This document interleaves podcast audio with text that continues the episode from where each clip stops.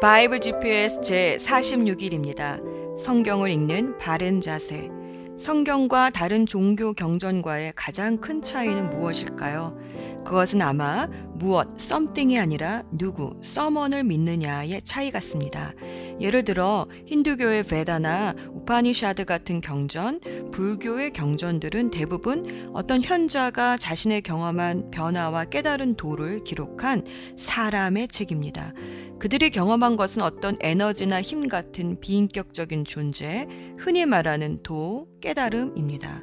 하지만 기독교는 오늘도 실제로 살아계셔서 사람의 삶에 관여하시고 대화하시며 친밀한 관계를 맺고 싶어 하시는 하나님의 책입니다. 쉽게 말하면 기독교는 도가 아니라 하나님을 만남입니다. 그래서 성경을 읽다 보면 하나님을 만나게 됩니다. 그런데 사람은 하나님의 언어를 이해할 수 없기 때문에 하나님은 사람의 언어를 사용하셔서 당신을 계시하셨습니다. 종교 개혁자 존 칼빈은 그래서 성경은 하나님의 a baby talk이라고 말합니다. 마치 엄마가 아이에게 말할 때 어른의 말이 아니라 그 아이의 말로 이야기하듯 하나님도 하나님의 언어를 사람의 언어로 통역해서 기록하게 하셨습니다. 그렇게 통역해 주신 분이 바로 성령님이십니다. 성령님은 1600여 년 동안 40여 명의 사람을 감동하셔서 사람의 언어로 하나님의 마음을 전달하게 하셨습니다. 이때 성경의 기자들은 단순히 타자기처럼 하나님의 뜻을 받아 적지 않았습니다.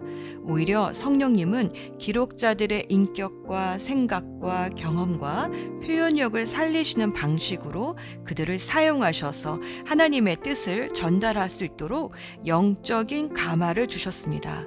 그래서 성경은 100% 사람의 책이면서 또한 100% 하나님의 책입니다. 보통 사람이 쓴 책이면 오류와 실수가 있기 마련이지만 예수님이 사람이시지만 죄가 없으신 것처럼 성령님도 사람이 쓴 책에 오류가 없도록 보호해 주셨습니다. 또 성령님의 감동과 감화로 쓴 것이기에 1600여 년 동안 40여 명의 저자가 쓴 책임에도 불구하고 놀라운 통일성이 있습니다. 모두가 같은 하나님 나라를 이야기하기 때문입니다. 또 성경에는 역사성이 있습니다. 살아계신 하나님과 사람이 만나는 삶의 현장, 장소, 시간이 있기 때문입니다. 깨달음은 어느 날 갑자기 오는 거지만 만남은 장소와 시간이 필요합니다. 그래서 성경에는 역사성이 있습니다. 다른 경전에 필요 없는 역사를 그래서 성경은 기록합니다. 그 역사성 때문에 성경을 읽을 때 당시의 배경 지리를 알면 성경을 더 잘 이해하게 됩니다. 오늘도 성경의 역사를 읽어가며 그때 그들을 만나 주셨던 하나님이 오늘 나의 삶의 현장 속에서도 만나 주실 것을 기대해 봅시다. 오늘의 여정 예레미야는 요시아 왕 때부터 여호아하스, 여호야김, 여호야긴, 시드기야 이렇게 다섯 왕을 거치며 유다의 멸망과 포로 시대 초기까지 사역한 선지자입니다. 그는 이사야 다음으로 긴 52장의 선지서를 기록했는데 크게 5부로 나눌 수 있습니다.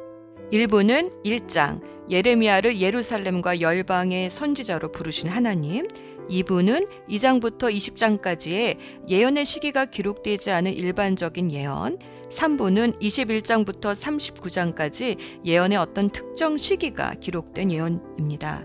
4부는 40에서 44장까지 예루살렘이 바벨론에 멸망당하고 일어난 사건들을 기록했습니다. 5부는 45장부터 52장까지 열방에 임할 하나님의 심판과 바벨론 포로로 잡혀간 여호야긴 왕이 풀려난 사건을 기록함으로 마무리합니다. 예레미야서는 특히 시간의 흐름에 상관없이 기록되어서 우리가 읽을 때는 시간 흐름에 맞추어 부분 부분을 연결하여 읽습니다.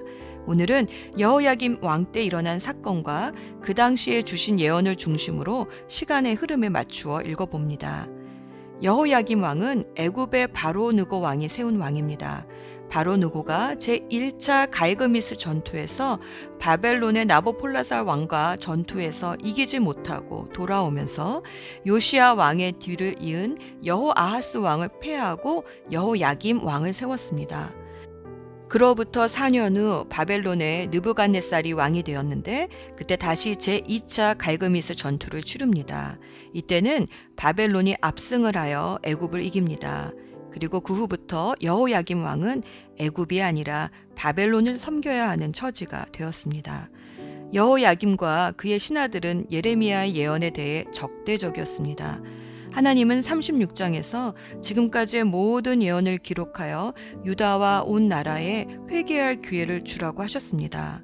그래서 그는 갇힌 몸으로 서기관이었던 바룩을 불러 대필하게 해서 예언의 말씀을 두루마리에 적어 여호야김 왕과 그의 신하들에게 전해 주었습니다.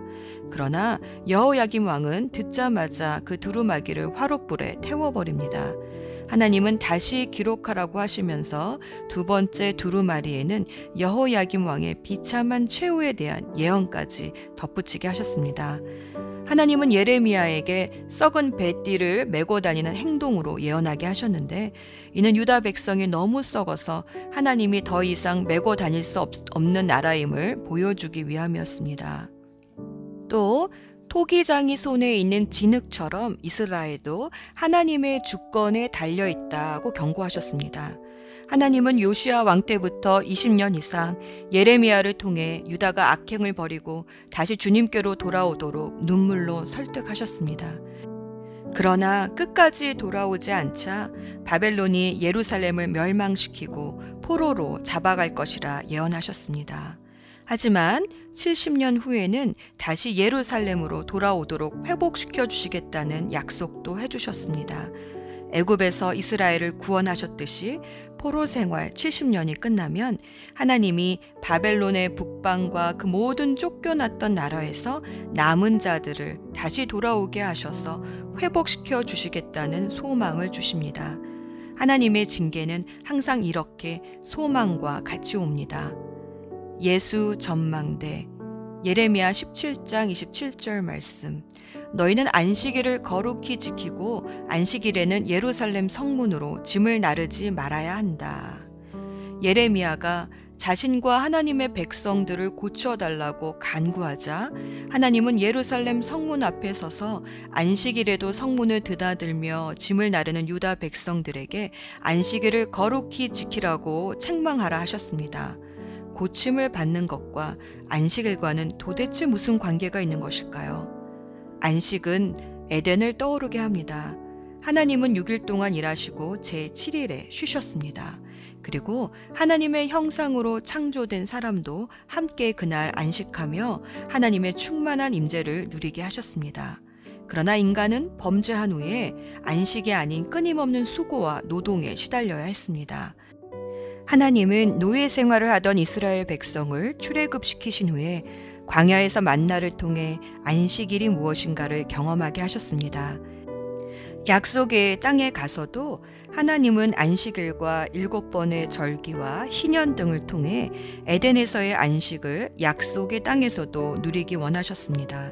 그런데 약속의 땅에 정착하면서 하나님의 백성이 안식일을 지키지 않은 것입니다.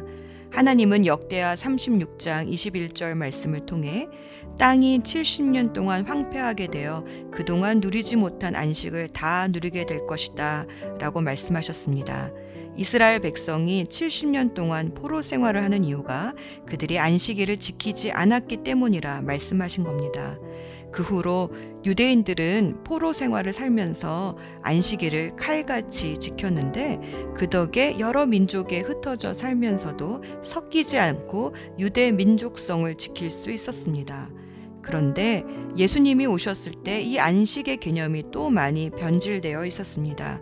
율법 학자들과 바리새인들이 안식일을 잘 지키기 위해 200여 가지가 넘는 안식일 쉬는 법을 만들었는데 그것은 하나님이 원래 주신 안식의 의미에서 많이 벗어나 있었습니다. 그래서 안식일의 참된 의미를 예수님이 알려주셨습니다. 인자는 안식일의 주인이다. 안식일은 사람을 위해 있는 것이지 사람이 안식일을 위해 있는 것이 아니다. 그래서 그리스도인들은 예수님이 부활하신 한 주의 시작인 주일을 안식일로 지킵니다. 참된 안식은 예수님이 주십니다. 수고하고 무거운 짐진 자들아 다 내게로 와라. 내가 너희를 쉬게 하리라. 안식은 에덴의 회복입니다. 우리가 주 안에서 안식할 때에 우리 삶의 에덴이 회복됩니다. 하늘과 땅이 하나가 됩니다. 기도합시다. 참된 안식을 주시는 하나님, 오늘도 말씀 안에서 안식을 누리게 하옵소서. 우리를 쉬지 못하게 하는 것이 죄임을 깨닫게 하옵소서. 우리를 거룩한 안식 가운데 두시기 위해 죄를 깨닫게 하시고 또 징계하시는 아버지 하나님의 사랑을 말씀을 통해 경험하게 하옵소서. 안식일의 주인 대신 예수 그리스도의 이름으로 기도합니다. 아멘. 예레미야 47장 이것은 이집트 군대가 가사성을 치기 전에 여호와께서 블레셋 백성에 대해 예언자 예레미야에게 하신 말씀입니다. 여호와께서 이렇게 말씀하셨다. 보아라, 불어오른 물처럼 북쪽에서부터 적군이 몰려온다. 넘쳐흐르는 시내처럼 밀려든다. 홍수처럼 땅과 땅 위에 있는 모든 것을 뒤덮을 것이며 마을과 그 주민을 덮칠 것이다. 사람들이 도와달라고 소리치고 그 땅의 모든 주민이 울부짖을 것이다. 요란한 말발굽 소리가 들려온다. 전차들이 내는 요란한 소리, 바퀴가 덜컹거리는 소리가 들려온다. 아버지들은 맥이 빠져서 자녀들을 돌볼 힘도 없다. 블레셋 사람들을 멸망시킬 날이 왔다. 두로와 시돈에서 지원하러 오는 모든 군대를 멸망시킬 날이 왔다. 여호와께서 곧 블레셋 사람들과 갑돌섬에 남아 있는 사람들을 멸망시키실 것이다. 가사 사람은 슬퍼하며 머리를 삭발하고 아스글론 사람은 잠잠해질 것이다. 골짜기에 있는 살아남은 사람들아, 너희가 언제까지 너희 몸에 상처를 내렸느냐? 너희가 외치기를 오호라 여호와의 칼아 언제 잠잠해지려느냐? 내 칼집으로 돌아가라 잠잠하여라 가만히 있어라 한다. 그러나 여호와께서 명령하셨으니 어떻게 여호와의 칼이 잠잠할 수 있겠느냐? 여호와께서 그 칼에게 명령하여 아스글론과 바닷가를 치게 하셨다. 예레미야 46장 이것은 다른 나라들에 대해 여호와께서 예언자 예레미야에게 하신 말씀입니다. 이는 이집트에 대한 말씀으로 이집트 왕 파라고 느고의 군대에 관한 말씀입니다. 그의 군대는 요시아의 아들 여우야김이 유다 왕이 된 지 4년째 되는 해에 유프라테스 강가의 갈그미스에서 바빌로니아 왕 느부갓네살에게 졌습니다. 크고 작은 방패를 준비하여 싸움터로 나아가거라. 말에 마구를 채워라. 군인들아 말 위에 올라타라. 두구를 쓰고 전열을 가다듬어라. 창을 갈고 갑옷을 입어라. 내가 보고 있는 것이 무엇이냐? 저 군대가 겁에 질려 도망치고 있다. 그 용사들마저 쓰러져 도망가기에 바쁘다. 온통 겁에 질려 뒤도 돌아보지 않고 도망간다. 나 여호와의 말이다. 발이 빠른 사람도 달아나지 못하고 용사들도 도망가지 못한다. 북쪽 유프라테스 강가에서 걸려 넘어지고 쓰러진다. 나일강처럼 넘쳐 흐르는 저것이 무엇이냐? 강들처럼 물을 솟구쳐내는 저것이 무엇이냐? 이집트가 나일강처럼 넘쳐 흐르고 있다. 강들처럼 물을 솟구쳐내고 있다. 이집트가 내가 넘쳐 흘러 땅을 덮어버리겠다. 성과 그 안의 주민들을 멸망시키겠다고 말한다. 말들아 싸움터로 달려나가거라. 전차들아 돌격하여라. 용사들아 전진하여라. 방패를 든 에디오피아 군대와 리비아 군대도 전진하고 활을 든 리디아 군대도 전진하여라. 그러나 그날은 주 만군의 여호와의 날이다. 주께서 그의 원수들을 심판하시는 날이다. 칼을 휘두르되 칼이 만족할 때까지 휘두를 것이며 마른 목을 피로 채울 때까지 칼로 죽일 것이다. 그것은 주 만군의 여호와께서 희생 제물을 잡으시기 때문이다. 그 일은 북쪽 땅 유프라테스 강가에서 이루어진다. 처녀 딸 이집트야 길라스로 올라가서 향유를 가져오너라. 약을 아무리 많이 써 보아도 너는 낫지 못한다. 내 부끄러움을 모든 나라들이 들었고 내 울부짖음이 온 땅에 가득하다. 용사들끼리 서로 뒤얽혀 넘어지고 모두 함께 쓰러져 버렸다. 예레미야 13장 여호와께서 나에게 이렇게 말씀하셨다. 너는 가서 뱃띠를 사서 허리에 띠고 그 뱃띠가 젖지 않게 하여라. 나는 여호와께서 말씀하신 대로 뱃띠를 사서 허리에 둘렀다. 여호와께서 또다시 나에게 말씀하셨다. 내가 사서 허리에 띈 띠를 가지고 브라스로 가서 바위 틈에 그 띠를 감추어 두어라. 나는 여호와께서 내게 명하신 대로 브라세 가서 그 띠를 감추어 두었다. 여러 날이 지난 뒤에 여호와께서 나에게 말씀하셨다. 이제 브라스로 가서 내가 내게 감추어 두라고 명령한 띠를 그곳에서 가져오너라. 나는 브라스로 가서 내가 띠를 감추어 두었던 곳에서 그 띠를 파냈다. 그러나 그 띠는 썩어서 아무 쓸모가 없게 되어 있었다. 그때 여호와께서 나에게 말씀하셨다. 나 여호와가 이렇게 말한다. 내가 이와 같이 유다 백성의 교만과 예루살렘 백성의 큰 교만을 썩게 하겠다. 이 악한 백성들은 내 말 듣기를 거부하고 자기 고집대로만 살았다. 그들은 다른 신들을 따라가서 섬기고 경배하였으므로 아무 쓸모없는 이 배띠처럼 될 것이다. 나 여호와가 말한다. 띠가 사람의 허리를 동여매듯이 내가 이스라엘 온 백성과 유다 온 백성을 내게 동여매고 그들을 내 백성으로 삼아 내게 명예와 찬양과 영광을 돌리게 하였으나 내 백성은 내 말을 들으려 하지 않았다. 너는 그들에게 이 말을 전하여라. 이스라엘의 하나님이신 여호와께서 이렇게 말씀하셨다. 모든 가죽 부대는 포도주로 가득 차야 한다. 그러면 백성들이 내게 우리도 모든 가죽 부대가 포도주로 가득 차야 한다는 것을 압니다. 라고 말할 것이다. 너는 그들에게 말하여라. 여호와께서 이렇게 말씀하셨다. 보아라. 내가 이 땅에 사는 모든 사람을 취하게 만들겠다. 다윗의 보좌 위에 앉은 왕이나 제사장이나 예언자나 예루살렘에 사는 모든 백성을 다 취하게 만들겠다. 내가 그들로 서로 부딪혀 넘어지게 할 것이니 아버지와 아들도 서로 부딪혀 넘어지게 될 것이다. 여호와의 말씀이다. 그들을 불쌍히 여기지도 않고 가엽게 여기지도 않겠다. 자비를 베풀지도 않고 그들을 멸망시키겠다. 예레미야 18장 이것은 여호와께서 예레미야에게 하신 말씀이다.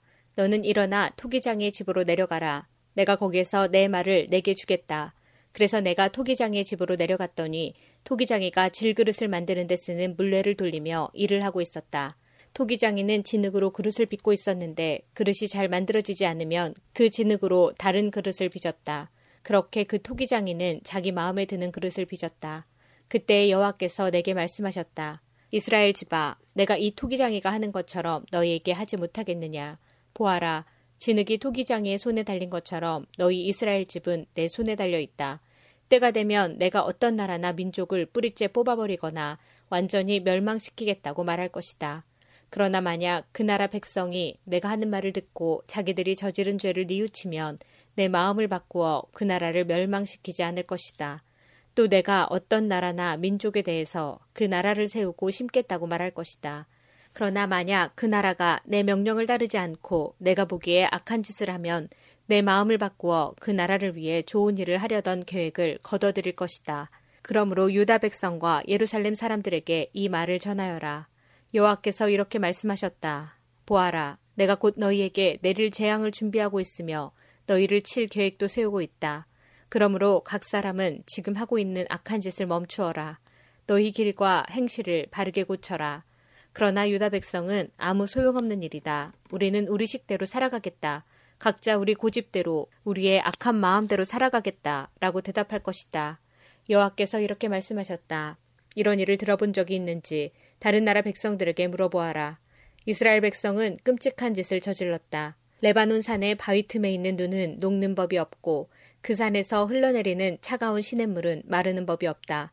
그러나 내 백성은 나를 잊어버렸다. 그들은 헛된 우상에게 분양하고 조상들이 걸어온 옛길에서 벗어나 비틀거렸다. 넓고 좋은 길을 버리고 새길로 들어섰다. 그러므로 그들의 땅은 황무지가 될 것이고 영원히 사람들의 비웃음거리가 될 것이다. 지나가는 사람마다 그 나라가 망한 것을 보고 놀라며 머리를 흔들 것이다. 강한 동풍이 모든 것을 날려버리듯이 내가 그들을 원수 앞에서 흩어놓을 것이다. 그들이 무서운 재난을 당할 때에 나는 그들에게서 등을 돌리고 그들을 돕지 않을 것이다. 예레미야 45장 요시아의 아들 여호야김이 유다 왕이 된 지 4년째 되는 해에 예언자 예레미야가 이 말씀을 네리아의 아들 바룩에게 불러주어 책에 받아 적게 했습니다. 예레미야가 바룩에게 전한 말은 이러합니다. 이스라엘의 하나님 여호와께서 너 바룩에게 이렇게 말씀하셨다. 언젠가 그가 아 슬프다 여호와께서 내 고통에 슬픔을 더하셨다. 나는 괴로움으로 지쳤다. 나에게는 평안이 없다. 라고 말한 것을 들으시고 여호와께서 나에게 이 말을 그대로 전하라고 하셨다. 여호와께서 이렇게 말씀하셨다. 보아라, 내가 세운 것을 허물겠고 내가 심은 것을 뽑겠다. 유다 땅 어느 곳에서든지 그리하겠다. 바루가 내가 너 자신을 위하여 큰 일을 찾고 있느냐 그만두어라 보아라 내가 모든 사람에게 재앙을 내릴 것이다 그러나 내가 어디로 가든지 내 목숨만은 내가 건져주겠다 나 여호와의 말이다 예레미야 36장 유다 왕 요시아의 아들 여우야김 4년에 여호와께서 예레미야에게 말씀하셨습니다. 예레미야야 두루마리 책을 가져다가 요시아가 왕이었을 때부터 지금까지 내가 이스라엘과 유다와 온 나라에 대해 내게 한 모든 말을 기록하여라. 혹시 유다 집안이 내가 그들에게 내리려고 하는 모든 재앙을 들으면 악한 짓을 멈추고 돌아올지도 모르겠다. 그러면 내가 그들의 모든 허물과 죄를 용서해 주겠다. 그래서 예레미야는 네리야의 아들 바룩을 불렀습니다. 예레미야는 여호와께서 주신 모든 말씀을 불러주었고 바룩은 그 말씀을 두루마리 책에 받아 적었습니다. 그런 뒤에 예레미야가 바룩에게 말했습니다.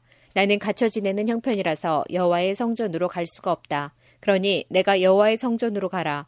백성이 금식하는 날에 성전으로 가서 유다 여러 마을에서 예루살렘을 찾아온 백성들에게 두루마리에 기록한 여호와의 말씀을 읽어주어라. 그러면 그들이 여호와께 기도하고 악한 짓을 멈출지도 모른다. 이는 여호와께서 이 백성을 향해 말씀하신 진노가 매우 크기 때문이다. 그리하여 네리아의 아들 바룩은 예언자 예레미야가 명령한 대로 여호와의 성전에서 책에 적힌 여호와의 말씀을 읽었습니다. 요시아의 아들 여호야김이 왕이 된 지 5년째 되는 해의 아홉째 달에 금식이 선포되었습니다. 모든 예루살렘 주민과 유다 여러 마을에서 예루살렘을 찾아온 모든 백성은 여호와를 섬기는 표시로 음식을 먹지 말아야 했습니다. 그때 바룩이 여호와의 성전에 모인 모든 사람들을 향해 예레미야의 말을 적은 책을 읽었습니다. 그가 책을 읽은 방은 사반의 아들이며 왕의 서기관인 그마랴의 방이었습니다. 그 방은 성전 여호와의 세문 입구에 윗들에 있었습니다. 사반의 손자요 그마랴의 아들인 미가야가 책에 적힌 여호와의 말씀을 들었습니다. 미가야는 왕궁에 있는 서기관의 방에 들어갔습니다. 거기에는 모든 신하들이 모여 있었습니다. 곧 서기관 엘리사마와 스마야의 아들 들라야와 악볼의 아들 엘라단과 사반의 아들 그마랴와 하나냐의 아들 시드기야를 비롯해서 모든 신하들이 앉아 있었습니다. 미가야는 거기에 모여 있던 신하들에게 바룩이 백성을 향해 읽었던 책의 내용을 모두 전해 주었습니다. 그러자 모든 신하들이 구시의 증손이요 셀레마의 손자이며 느다냐의 아들 여우디를 바룩에게 보내어 당신이 백성들이 듣는 앞에서 읽었던 두루마리를 가지고 이리 오시오라고 전했습니다. 그러자 네리야의 아들 바룩이 두루마리를 가지고 그들에게로 갔습니다. 신하들이 바룩에게 말했습니다. 앉으시오. 그리고 우리가 듣는 데서 그 두루마리를 읽어보시오. 그래서 바룩은 그들이 듣는 데서 그 두루마리를 읽어주었습니다. 두루마리에 적힌 말을 다 듣고 난 신하들이 놀라 서로 쳐다보며 바룩에게 말했습니다. 이 모든 말씀을 왕에게 꼭 전해야 되겠소. 그들이 바룩에게 물었습니다. 말해보시오. 이 모든 말씀을 누구에게서 받아 적었소? 예레미야가 불러준 대로 적은 것이요? 바룩이 대답했습니다. 그렇습니다. 예레미야가 불러준 모든 말씀을 나는 먹으로 이 두루마리에 받아 적었습니다. 그러자 신하들이 바룩에게 말했습니다. 당신은 예레미야와 숨어 있으시오. 아무에게도 당신들이 숨어 있는 것을 일러주지 마시오. 신하들은 그 두루마리를 서기관 엘리사마의 방에 맡겨두고 궁정으로 가 왕이 듣는 데서 그 모든 말씀을 낱낱이 보고했습니다. 여호야김 왕은 여우디를 보내어 두루마리를 가져오게 했습니다. 여우디는 서기관 엘리사마의 방에서 두루마리를 가져와 왕과 왕의 곁에 서 있는 모든 신하들 앞에서 그것을 읽어주었습니다. 그때는 아홉째 딸이어서 여호야김 왕은 겨울 별궁에 거주하고 있었고 왕 앞에는 불피운 난로가 놓여 있었습니다. 여우디가 단씩 읽을 때마다 왕은 서기관의 칼로 두루마리를 베어내더니 난로불에 던져 넣었습니다. 그런 식으로 왕은 두루마리 전체를 난로불에 넣어 태워버렸습니다. 여호야김 왕과 그의 신하들은 두루마리에 적힌 모든 말씀을 듣고도 놀라지 않았고 슬퍼하는 표시로 자기들의 옷을 찢지도 않았습니다. 엘라단과 들라야와 그마랴가 여호야김 왕에게 두루마리를 태우지 말아달라고 간청했으나 왕은 그들의 말을 듣지 않았습니다. 오히려 왕은 왕자 여라무엘과 아스리엘의 아들 스라야와 압디엘의 아들 셀레미아를 보내어 서기관 바룩과 예언자 예레미야를 붙잡아들이라고 명령했습니다. 그러나 여호와께서 바룩과 예레미야를 숨겨주셨습니다. 여호야김 왕이 예레미야가 불러주고 바룩이 받아 적은 두루마리를 불태운 뒤에 여호와께서 예레미야에게 말씀하셨습니다. 예레미야야, 다른 두루마리를 가져다가 유다 왕 여호야김이 불태운 첫 번째 두루마리에 적혀 있던 그 말들을 거기에 모두 옮겨 적어라. 그리고 유다 왕 여호야김에게 전하여라. 여호와께서 말씀하셨다. 너는 이 두루마리를 태우고 어찌하여 예레미야는 바빌로니아 왕이 이 땅에 쳐들어와 이 땅을 멸망시킬 것이라고 적었느냐? 그리고 예레미야는 어찌하여 바빌로니아 왕이 이 땅의 사람과 짐승을 모두 없애버릴 것이라고 말하였느냐? 라고 말했다. 그러나 나 여호와가 유다 왕 여호야김에 관해 말하노라. 여호야김의 자손은 다윗의 보좌에 앉지 못할 것이다. 여호야김이 죽으면 그의 시체는 땅에 버려져 낮에 뜨거운 햇볕과 밤의 차가운 서리를 그대로 맞을 것이다. 나 여호와가 여호야김과 그의 자녀에게 벌을 내리겠고 그의 종들에게도 벌을 내리겠다. 그들이 악한 짓을 했기 때문이다.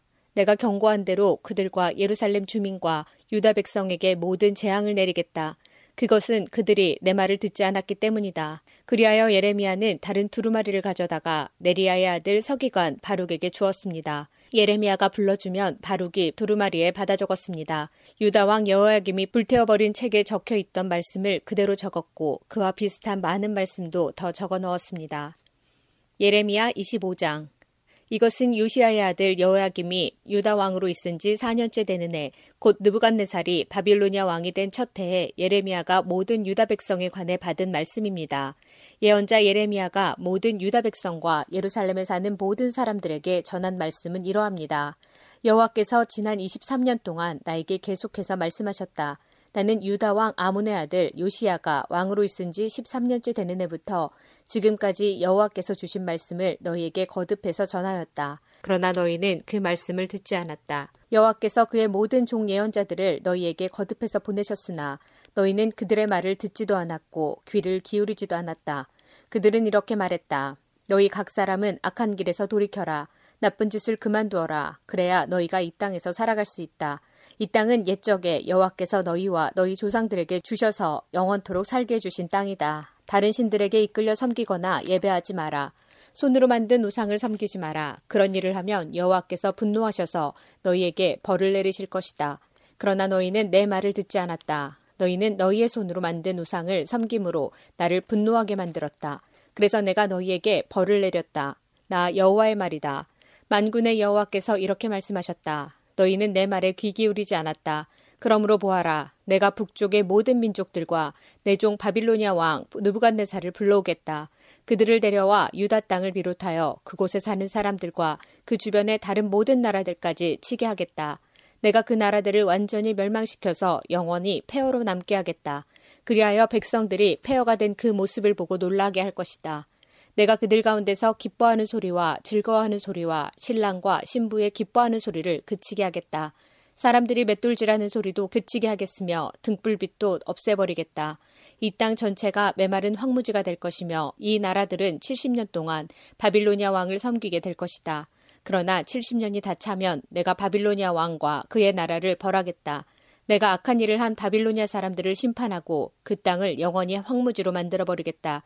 내가 그 땅에 선포한 무서운 일들이 그대로 일어날 것이다. 그것은 예레미야가 모든 나라들에 대하여 예언한 것으로 모두 이 책에 기록되어 있다. 바빌로니아 사람들도 결국에는 여러 나라와 많은 큰 왕들을 섬겨야 할 것이다. 나는 그들이 내 백성에게 행한 것만큼 그들에게 벌할 것이다. 예레미야 14장 여호와께서 가뭄에 대하여 예레미야에게 하신 말씀이다. 유다가 울고 있다. 유다의 성들이 다 죽어가고 있다. 땅 위에 쓰러져 통곡하니 예루살렘에서 슬피 우는 소리가 하늘로 울려 퍼진다. 귀족들이 물을 길어오라고 종들을 보내지만 우물가에 가도 물이 없어 빈 항아리만 가지고 돌아온다. 종들은 부끄럽고 당황하여 얼굴을 가린다. 땅 위에 비가 내리지 않아 땅이 갈라지니 농부들도 낙심하여 얼굴을 가린다. 들판에 어미사슴도 풀이 없어서 자기의 갓 태어난 새끼를 내버린다. 들나귀도 벌거숭이 언덕 위에 서서 늑대처럼 헐떡이고 풀이 없으므로 눈이 흐려진다. 비록 우리의 죄 때문에 우리가 고통을 받기는 하지만 여호와여 주님의 이름을 위해서라도 우리를 도와주십시오. 우리는 여러 번 주님을 저버렸고 죽게 죄를 지었습니다. 주님은 이스라엘의 희망이십니다. 주님은 이스라엘을 재앙의 때에 구하셨습니다. 하지만 어찌하여 지금은 이 땅에 사는 이방인처럼 계신 것입니까? 하룻밤을 묵어가는 나그네처럼 행동하십니까? 여호와는 놀라서 어쩔 줄을 몰라 하는 사람처럼 보입니다. 아무도 구해줄 힘이 없는 용사처럼 보입니다. 하지만 여호와여, 주님은 우리들 가운데 계십니다. 우리는 주님의 이름으로 불리는 백성입니다. 그러니 우리를 버리지 마십시오. 여호와께서 이 백성에 대하여 이렇게 말씀하셨다.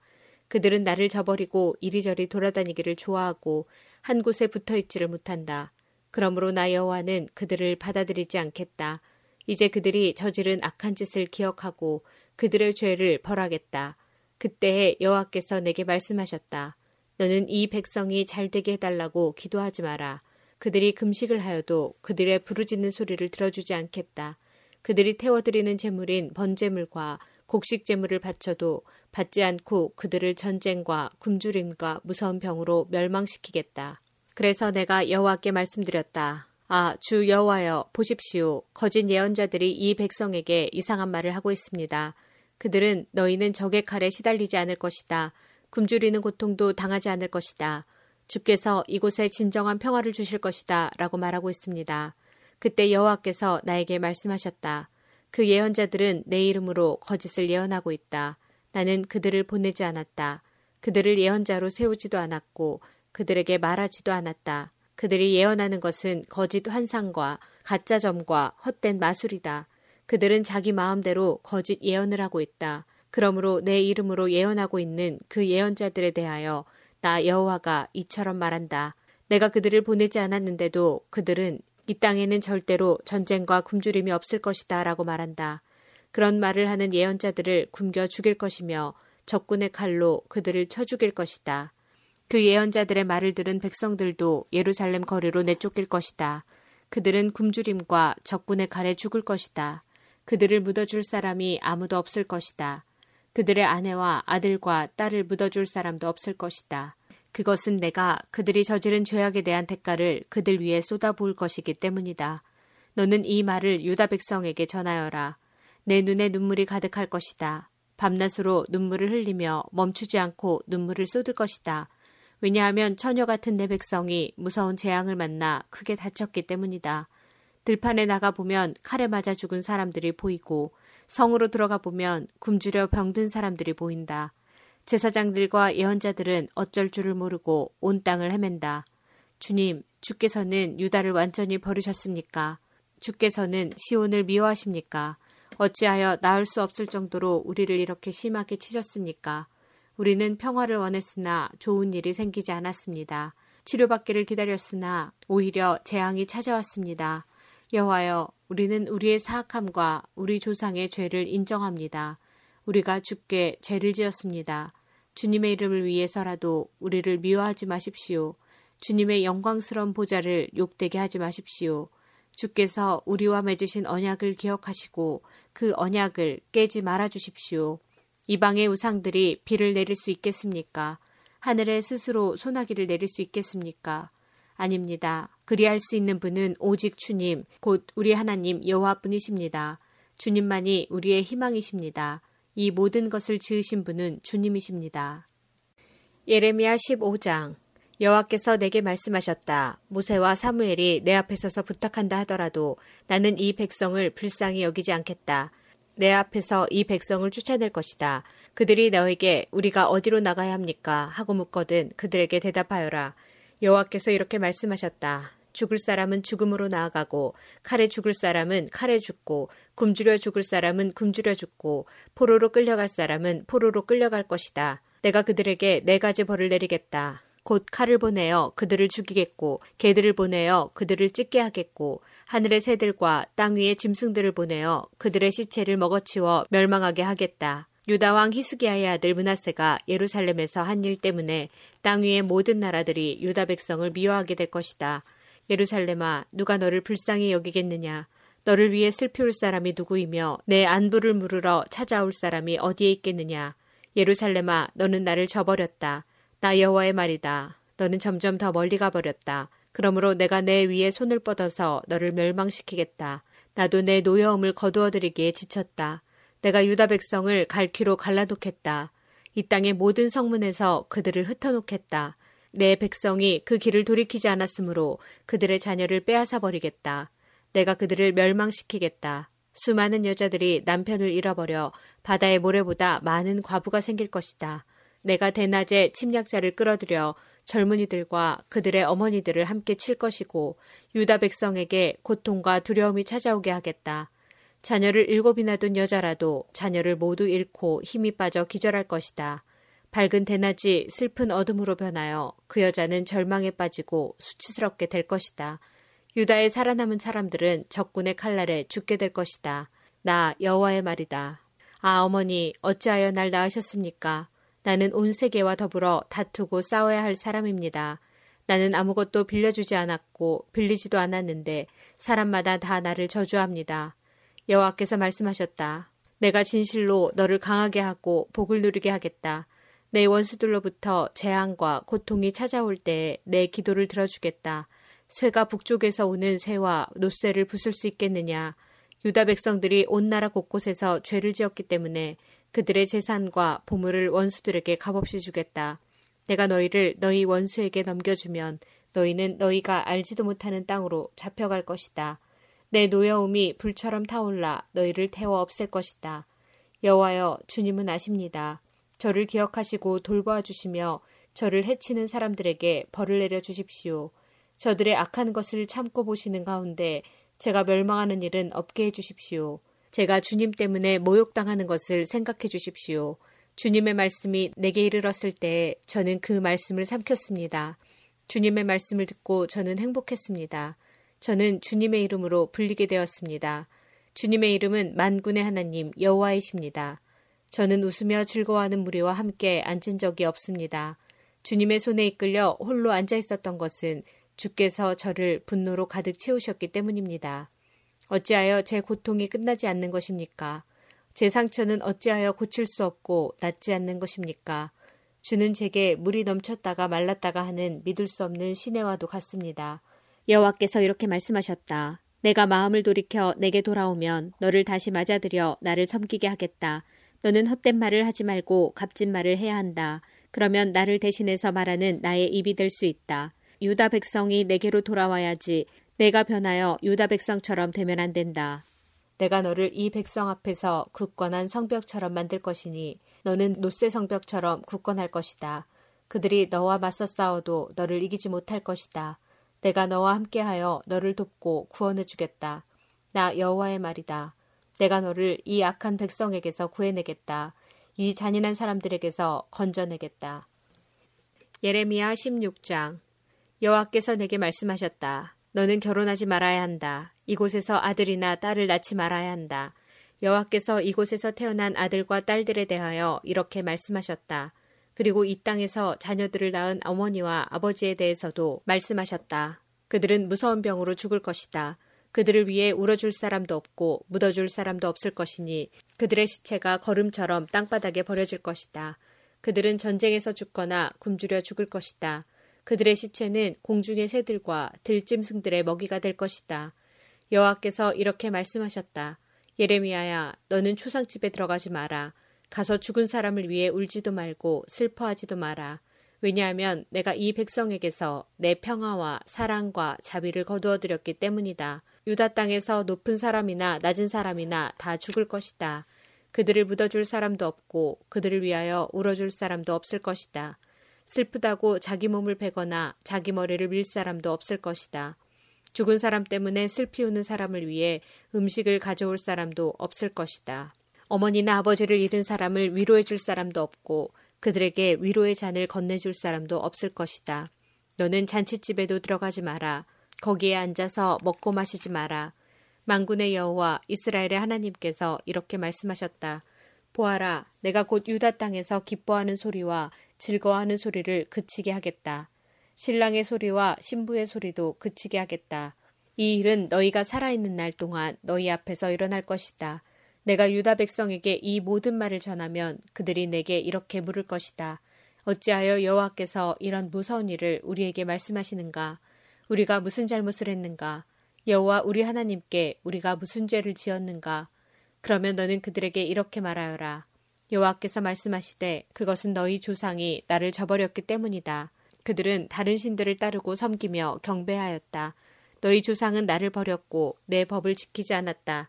그런데 너희는 너희 조상보다도 더 악한 짓을 했다. 너희 각 사람은 매우 고집이 세서 자기 악한 마음대로 살며 내 말을 듣지 않았다.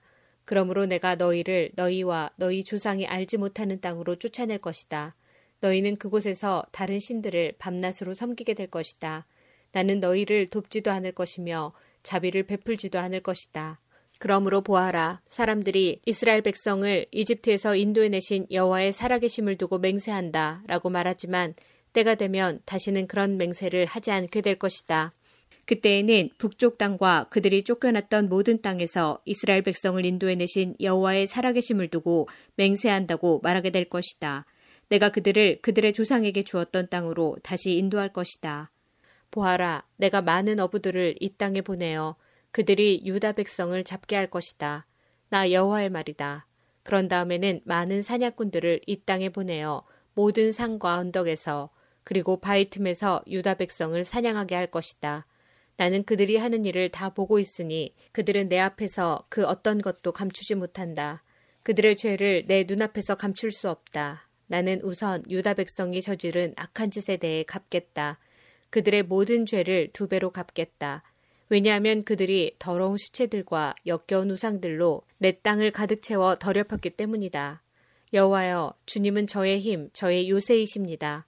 재앙의 때에 제가 피할 피난처이십니다. 온 세계의 모든 나라들이 죽게 와서 말할 것입니다. 우리 조상은 헛된 신들만을 우리에게 물려주었습니다. 그들은 아무런 도움도 주지 못하는 헛된 우상들을 섬겼습니다. 사람들이 자기 힘으로 신을 만들 수 있겠습니까? 그런 신은 신이 아닙니다. 여호와께서 말씀하셨다. 그러므로 보아라. 내가 이번에는 우상을 만드는 사람들이 깨닫도록 하겠다. 곧 내 힘과 내 능력에 대하여 그들에게 가르치겠다. 그러면 그들도 내 이름이 여호와라는 것을 알게 될 것이다. 예레미야 17장 유다 백성의 죄는 쇠로 만든 연필로 적혀 있다. 그들의 죄가 그들의 마음판에 뾰족한 쇠 끝으로 새겨져 있고 그들의 재단 모퉁이에도 새겨져 있다. 그들의 자녀도 푸른 나무 아래와 높은 언덕 위에 있는 그들의 재단과 아세라 우상을 기억한다. 내 산 위에 있는 재단과 들판에 있는 재단을 기억한다. 내가 온 땅에서 저지른 죄값으로 내가 내 재산과 보물을 다른 백성에게 주겠다. 그들은 또한 내 땅의 산당들을 무너뜨릴 것이다. 내 잘못 때문에 너는 내가 준 땅을 빼앗길 것이다. 너는 알지도 못하는 땅에서 내 원수들을 섬기게 될 것이다. 너희가 내 분노를 불처럼 타오르게 했으니 그 불이 영원히 꺼지지 않을 것이다. 여호와께서 이렇게 말씀하셨다. 사람을 의지하며 육체를 자기 힘으로 삼고 여호와에게서 마음을 돌린 사람은 저주를 받을 것이다. 그들은 사막의 키 작은 나무 같아서 좋은 일이 찾아와도 보지 못한다. 그들은 아무도 살지 않는 소금 땅 황무지에서 살게 될 것이다. 그러나 여호와를 믿고 여호와만을 의지하는 사람은 복을 받을 것이다. 그는 물가에 심은 나무 같아서 든든한 뿌리가 물가로 뻗어 있으니 날이 뜨거워도 두려울 것이 없고 그 잎사귀가 늘 푸르다. 비가 오지 않아도 걱정할 것이 없으며 언제나 열매를 맺는다. 그 어느 것보다도 비뚤어진 것은 사람의 마음이다. 사람의 마음은 심히 악하기 때문에 아무도 그 속을 알 수 없다. 그러나 나 여호와는 사람의 속을 살필 수 있고 사람의 마음을 시험해 볼 수 있다. 그러므로 나는 각 사람이 일하고 행동한 대로 갚을 수 있다. 남을 속여서 부자가 된 사람은 자기가 낳지도 않은 알을 품고 있는 자고새와 같아서 인생의 중반에 이르면 그 재산을 잃어버릴 것이요 늙으면 그의 어리석음이 밝히 드러날 것이다. 예레미야가 여호와께 찬양드렸다. 오 옛적부터 높이 들림받은 영광의 보좌시여 하나님의 거룩한 성전이여 여호와여 주님은 이스라엘의 희망이십니다. 주님을 버리는 사람은 부끄러움을 당할 것입니다. 여호와를 따르지 않고 떠나간 사람은 흙 위에 쓴 이름과 같습니다. 이는 생명수의 근원이신 여호와를 버렸기 때문입니다. 여호와여 저를 고쳐 주십시오. 그러면 제가 나을 것입니다. 저를 구해 주십시오. 그러면 제가 구원받을 것입니다. 주님은 제가 찬양할 분이십니다. 유다 백성이 제게 하는 말을 들어보십시오. 여호와의 말씀이 어디에 있느냐? 그 말씀이 그대로 이루어지는지 어디 한번 보자. 주님, 저는 주님을 따르는 목자의 직분을 저버리지 아니하였고 재앙의 날을 바라지도 않았습니다. 주님은 제 입에서 나오는 말들을 다 알고 계십니다. 그 말들은 항상 주님 앞에 있습니다. 주님, 저를 무섭게 하지 마십시오. 재앙의 날에 주님은 제 피난처가 되십니다. 저를 해치는 사람들이 부끄러움을 당하게 하시고 저는 부끄러움을 당하지 않게 해주십시오. 그들을 무섭게 하시고 저는 무섭게 하지 말아 주십시오. 제 원수들에게 재앙의 날이 닥치게 하시고 그들을 멸망시켜 주십시오. 두 배로 벌을 내려 그들을 멸망시켜 주십시오. 여호와께서 내게 이렇게 말씀하셨다. 너는 가서 유다의 왕들이 드나드는 백성의 문과 예루살렘의 다른 모든 문에 서라. 그리고 그들에게 이렇게 전하여라. 여호와의 말씀을 들어라. 유다의 왕들아 들어라. 유다의 모든 백성과 이 성문으로 들어오는 예루살렘의 모든 주민들아 들어라 여호와께서 이렇게 말씀하셨다 너희 자신을 위하여 스스로 삼가고 안식일에는 짐을 옮기지 마라 안식일에는 예루살렘 성문 안으로 짐을 나르지 마라 그리고 안식일에는 너희 집 밖으로 짐을 내가지도 말고 아무 일도 하지 마라. 내가 너희 조상에게 명령한 대로 안식일을 거룩히 지켜라. 그러나 너희 조상은 내 말을 듣지 않았다. 그들은 내 말에 귀 기울이지 않았다. 그들은 고집을 피우며 순종하지 않았다. 내가 벌을 내려도 소용이 없었다. 그러나 너희는 내 말을 잘 지켜야 한다. 여호와의 말이다. 안식일에는 예루살렘 성문 안으로 짐을 나르지 말고 안식일을 거룩히 지켜야 한다. 그날에는 어떠한 일도 하지 말아야 한다. 너희가 이 명령에 순종하면 다윗의 보좌에 앉는 왕들이 신하들을 이끌고 예루살렘 성문으로 들어올 것이다. 그들은 마차와 말을 타고 올 것이다. 왕들과 신하들뿐만 아니라 유다 백성과 예루살렘 주민들도 함께 올 것이다. 예루살렘 성에서는 영원히 사람이 살 것이다. 유다의 여러 성들과 예루살렘 주변의 여러 마을에서 백성들이 올 것이다. 베냐민 땅에서도 오고 서쪽 구릉지대와 산악지대에서도 오고 남쪽 내기부에서도 올 것이다. 그들은 모두 태워드리는 제물인 번제물과 화목제물과 곡식제물과 유황과 하나님께 드리는 감사 제물을 여호와의 성전으로 가져올 것이다. 너희는 안식일을 거룩히 지키고 안식일에는 예루살렘 성문으로 짐을 나르지 말아야 한다. 만일 너희가 내 말을 듣지 않고 그렇게 행하지 않으면 내가 아무도 끌 수 없는 불을 예루살렘 성문에서부터 일으켜 요새까지 태울 것이다. 예레미야 8장 너는 유다 백성에게 말하여라. 나 여호와가 이렇게 말한다. 사람이 넘어지면 다시 일어나지 않겠느냐? 그릇된 길로 가면 다시 돌아오지 않겠느냐? 그런데 어찌하여 이 백성은 그릇된 길로 가며 다시 돌아오지 않느냐? 그들이 거짓에 사로잡혀서 돌아오기를 거부한다. 내가 귀를 기울여 들어보았지만 그들은 정직한 말을 하지 않았다. 그들은 악한 짓을 하고도 뉘우칠 줄 몰랐다. 도리어 내가 무슨 잘못을 했는가라고 한다. 전쟁터로 달려가는 말처럼 그들은 모두 각기 제 갈 길로 갔다. 하늘의 황새도 제때를 알고 비둘기와 제비와 두루미도 돌아올 때를 지키는데 내 백성은 여호와가 바라는 공평을 알지도 못한다. 너희가 어찌하여 우리는 지혜롭고 우리에게는 여호와의 율법이 있다고 말하느냐? 실은 서기관들은 여호와의 율법을 거짓말로 기록하였다. 지혜롭다 하는 사람들이 부끄러움을 당할 것이며 두려움 속에 사로잡힐 것이다. 보아라, 그들이 여호와의 말씀을 거절하였으니 그들은 참으로 지혜로운 사람이 아니다. 그러므로 내가 그들의 아내를 다른 사람에게 주겠고 그들의 밭을 새 주인에게 주겠다. 작은 사람에게서부터 큰 사람에 이르기까지 누구나 돈을 욕심내고 있다. 예언자와 제사장들까지 모두 거짓을 행하고 있다. 내 백성이 큰 상처를 입었는데도 그들은 아무렇지도 않게 여긴다. 평화가 없는데도 평화, 평화 하고 말한다. 그들은 역겨운 짓을 하고도 부끄러워할 줄을 모른다. 수치를 알지도 못하고 얼굴을 붉힐 줄도 모른다. 그들은 쓰러질 것이며 내가 그들에게 벌을 내릴 때 그들은 멸망할 것이다. 여호와의 말이다. 내가 그들을 완전히 망하게 하겠다. 나 여호와의 말이다. 포도밭에는 포도가 없을 것이며 무화과 나무에는 무화과가 없을 것이며 잎사귀도 말라 죽을 것이다. 내가 그들에게 준 것을 빼앗아 갈 것이다. 그때 백성들은 이렇게 말할 것이다. 어찌하여 우리가 이렇게 앉아만 있느냐? 우리 모두 모여 굳건한 요새성으로 가자. 거기에서 우리의 죽음을 맞이하자. 우리 하나님 여호와께서 우리를 죽이기로 작정하시고 독이 든 물을 주어 마시게 하셨다. 그것은 우리가 여호와께 죄를 지었기 때문이다. 우리가 평화를 바랐으나 좋은 것은 하나도 오지 않았다. 우리를 고쳐주실 때를 기다렸으나 보아라 찾아온 것은 재앙뿐이었다. 적군의 말들이 내는 콧소리가 단에서부터 들려오고 그 큰 말들이 울부짖는 소리가 온 땅을 흔들어 놓는다. 그들이 쳐들어와서 이 땅과 그 안의 모든 것을 삼키고 이 성과 그 안에 사는 모든 백성을 삼킨다. 보아라, 내가 독뱀을 너희에게 보내겠다. 길들여 부를 수 없는 그 뱀이 너희를 물 것이다. 나 여호와의 말이다. 내가 근심 중에 위로받기를 원할 때 내 마음 안에 병이 깊었습니다. 보십시오. 저 백성의 외치는 소리에 귀 기울여 주십시오.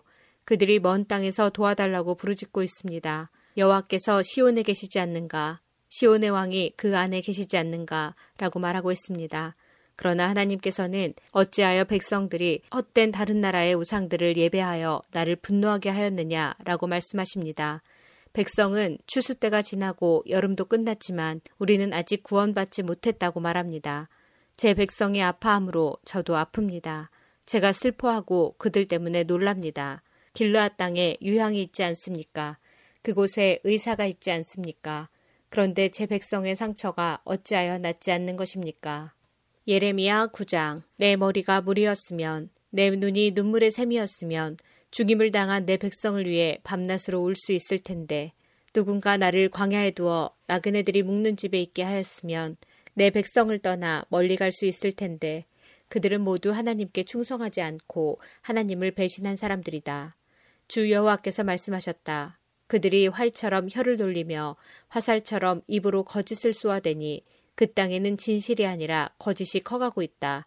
그들은 더욱더 악한 짓을 찾아 이리저리 돌아다니며 내가 누구인지도 모르고 있다.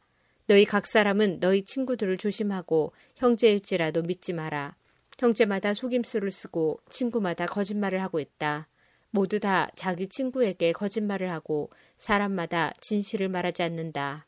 유다 백성은 그 혀에게 거짓말하기를 가르치고 지치는 법도 없이 죄를 짓는다.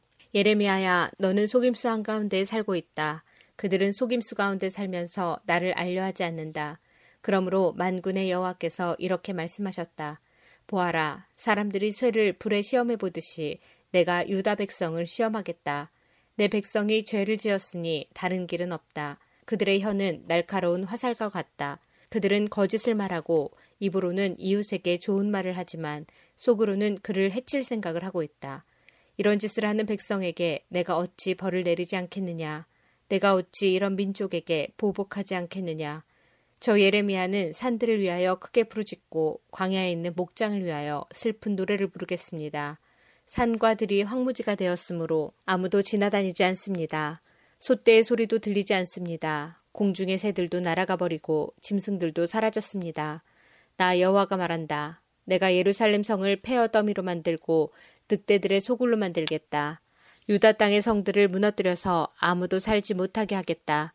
이 일들을 깨달을 만한 지혜 있는 사람이 누구입니까? 여호와의 가르침을 받아서 이 일들을 설명할 수 있는 사람이 있습니까? 왜 이 땅이 폐허가 되었습니까? 왜 이 땅이 아무도 다니지 않는 황무지 같이 되었습니까? 여호와께서 대답하셨다. 그것은 그들이 내가 그들 앞에 베푼 가르침을 저버렸기 때문이다. 그들은 내게 순종하지 않았고 내가 하라고 명령한 일을 하지 않았다. 그들은 마음대로 고집을 부리며 살고 그들의 조상이 가르쳐 준 대로 거짓 신 바알을 따랐다. 그러므로 만군의 여호와 이스라엘의 하나님께서 이렇게 말씀하셨다. 보아라, 내가 곧 이 백성에게 쓴 음식을 먹이고 독이 든 물을 마시게 하겠다. 내가 그들을 그들과 그 조상들이 모르는 낯선 나라들 가운데 흩어놓겠다. 그들을 전멸시킬 때까지 나의 칼은 그들을 뒤쫓을 것이다. 망군의 여호와께서 이렇게 말씀하셨다. 너희는 잘 생각해보고 초상집에서 곡하는 여자들을 불러오너라. 사람을 보내어 그런 일에 익숙한 여자들을 불러오너라. 그들에게 빨리 와서 우리를 위해 큰 소리로 울라고 하여라. 그래서 우리 눈에 눈물이 줄줄 흘러내리게 하여라. 시온에서 크게 울부짖는 소리가 들린다. 우리는 완전히 망했다. 정말로 부끄러움을 당하게 되었다. 우리는 이 땅을 떠나야 한다. 우리가 살던 집을 버려야 한다. 유다의 여인들아, 여호와의 말씀을 들어라. 귀를 기울여 그 입에서 나오는 말씀을 들어보아라. 너희 딸들에게 슬피 우는 법을 가르치고 너희들도 소리내어 우는 법을 배우도록 하여라. 죽음이 우리의 창문을 넘어 들어오고 우리의 굳건한 성으로 들어와서 거리에서 놀던 우리의 아이들을 앗아갔고 광장에 모여 있는 젊은이들을 데려갔다. 너는 이렇게 말하여라. 여호와께서 이렇게 말씀하셨다. 사람의 시체가 걸음처럼 빈 들판에 널릴 것이며 농부가 베어놓고 걷어들이지 않은 곡식처럼 널릴 것이다. 여호와께서 이렇게 말씀하셨다.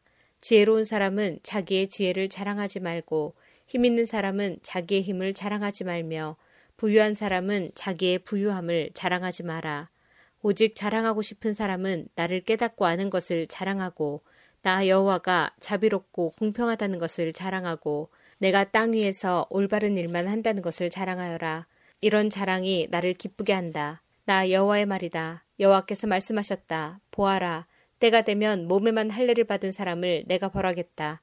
곧 이집트와 유다와 에돔과 암몬과 모압 백성을 벌하고 머리를 짧게 깎는 광야 백성도 벌하겠다. 모든 이방인들은 몸에 할례를 받지 않았고 모든 이스라엘 백성은 마음에 할례를 받지 않았다. 예레미야 10장 이스라엘 집아 여호와께서 너희에게 하시는 말씀을 들어라. 여호와께서 이렇게 말씀하셨다. 이방 사람들의 풍습을 본받지 마라. 이방 사람들이 하늘의 이상한 현상을 보고 두려워하더라도 너희는 그런 것을 두려워하지 마라. 이방 사람들의 풍습은 헛된 것이다. 그들의 우상은 숲의 나무를 잘라 기술자가 도끼를 가지고 만든 것에 지나지 않는다. 그들은 그 우상을 은과 금으로 장식하고 망치와 못으로 고정시켜서 움직이지 않게 해놓는다. 그 우상들은 원두밭의 허수아비 같아서 말도 못하고 걷지도 못하여 사람들이 메고 다녀야 한다. 너희는 그런 것들을 두려워하지 마라. 그것들은 너희를 해치지도 못하고 너희에게 복을 내리지도 못한다. 여호와여, 주님과 같으신 분은 없습니다. 주님은 위대하시고 주님의 이름은 크고 놀랍습니다.